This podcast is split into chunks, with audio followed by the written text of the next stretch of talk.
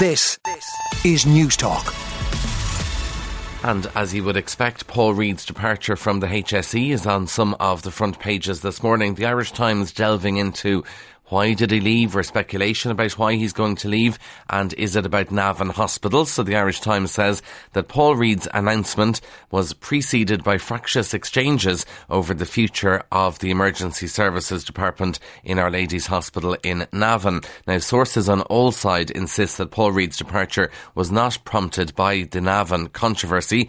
The Irish Times has learned that teams from the HSE and the Department of Health clashed over the move recently, and Paul Reid and Minister Stephen Donnelly were aware and were party to exchanges over the plan last week. Uh, there's widespread speculation that his departure was related to these issues or to an interview he gave on Sunday defending the plan, but sources briefed on the HSE chief's thinking insist this is not the case. So they're all saying nothing to see here, but it is interesting that there's a big row, a big ding dong over Navan Hospital, and suddenly then Paul Reid decides to leave. But of course, he's not the only senior health figure who's been been uh, announced his resignation, uh, moving on in recent times. Uh, no doubt the journalists will continue to follow this story and see if there's anything there and if there's a reason why Paul Reid is leaving or if it's just to uh, have a change of pace and to do something different with his life. Now, the domestic violence plan also on a number of the front pages. Uh, the Irish Times, a doubling of minimum sentences for assault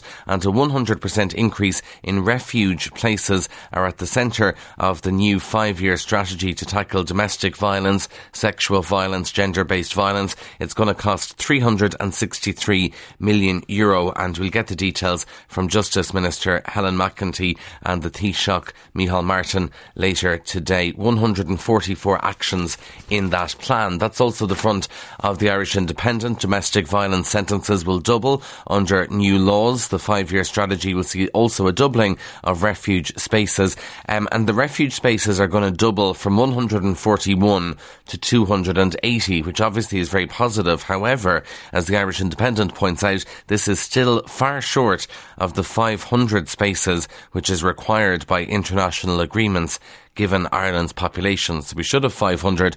Looks like we're going to have 280 under this big plan, which will be a doubling from 141 effectively, but still not enough. It's zero tolerance. Zero tolerance is what we're being told. That's also on the front of the Irish Examiner, uh, again reminding us the maximum sentence for assault is going to be doubled. 363 million euro plan was also going to have a focus on education from an early age, looking at issues like consent, healthy sexual relationships and domestic violence. And it's going to be covered in an age appropriate manner from primary school through to third level. And we've heard lots of discussion about this in the past, but this is now the plan about how all of that is going to be implemented. So we can expect to hear a lot, lot more about that when that announcement is made after the cabinet meeting today. Other big story in the front of the Irish Examiner is our good friend, the cost of living. Shoppers face paying 450 euro more for groceries this year, and the sharpest price increases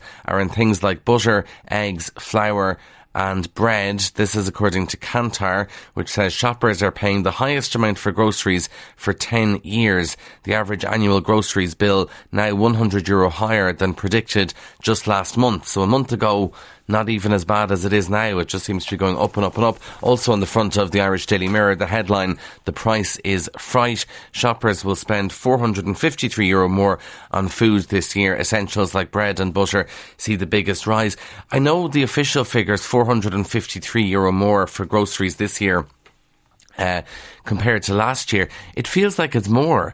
It feels like that's sort of every couple of months you're paying a couple of hundred more for your shopping. But anyway, the official figure is 453. I'd love to find a grocery bill. I don't keep them, but I'd love to find uh, a receipt from a year or two ago and just see how much I was spending and how much it is now. Uh, maybe some of you do and have that experience. Feel free to text us 53106. We'd love to hear from you at a cost of 30 cent. Now, the Irish Sun, Beast from the East, they go on the front page with the bombing of a Ukrainian shopping centre yesterday. Just so horrific. A thousand people inside the shopping centre, hundreds of miles away from where a lot of the fighting has been going on. Uh, and this attack was minutes after NATO announced it was boosting its troops to counter Russian aggression. Dozens are feared dead after two rockets set fire to the shopping mall in Ukraine.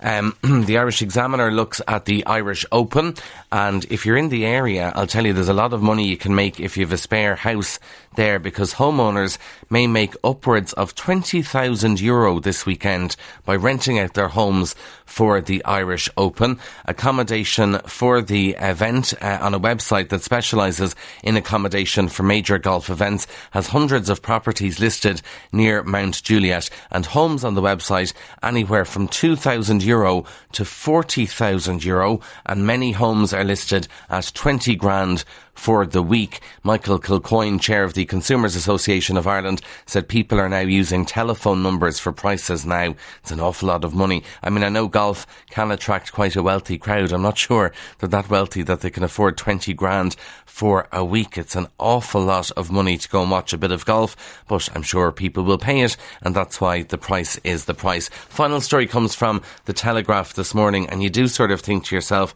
who on earth would be a royal and why would you bother? But I know you're born into it, and unless you're like Harry and sort of move uh, across to America. You've no escape from this. But in the Telegraph this morning, that the, we're told that the royal family has become embroiled in a row with YouTube after a video was published on YouTube showing Prince William shouting at a photographer. Uh, the video apparently still up on YouTube, and it shows the Duke of Cambridge arguing with a photographer after he was filmed on a bike ride with his family near Sandringham. And Prince William is seen shouting at a photographer who he claims stalked his young family but Kensington Palace is responding by arguing it is a breach of the family's privacy. And what the papers are saying this morning is that the British media don't typically publish sensitive photos, particularly if it involves the children. And uh, can YouTube not do the same? YouTube not responding at the moment uh, about whether or not they're going to take it down. But what happened was there's this video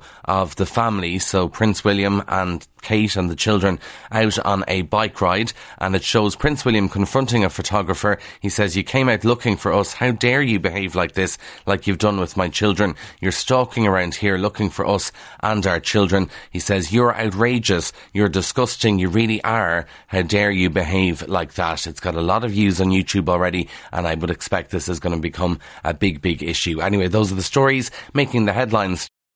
On 106 to 108 FM and Newstalk.com. This, this is Newstalk.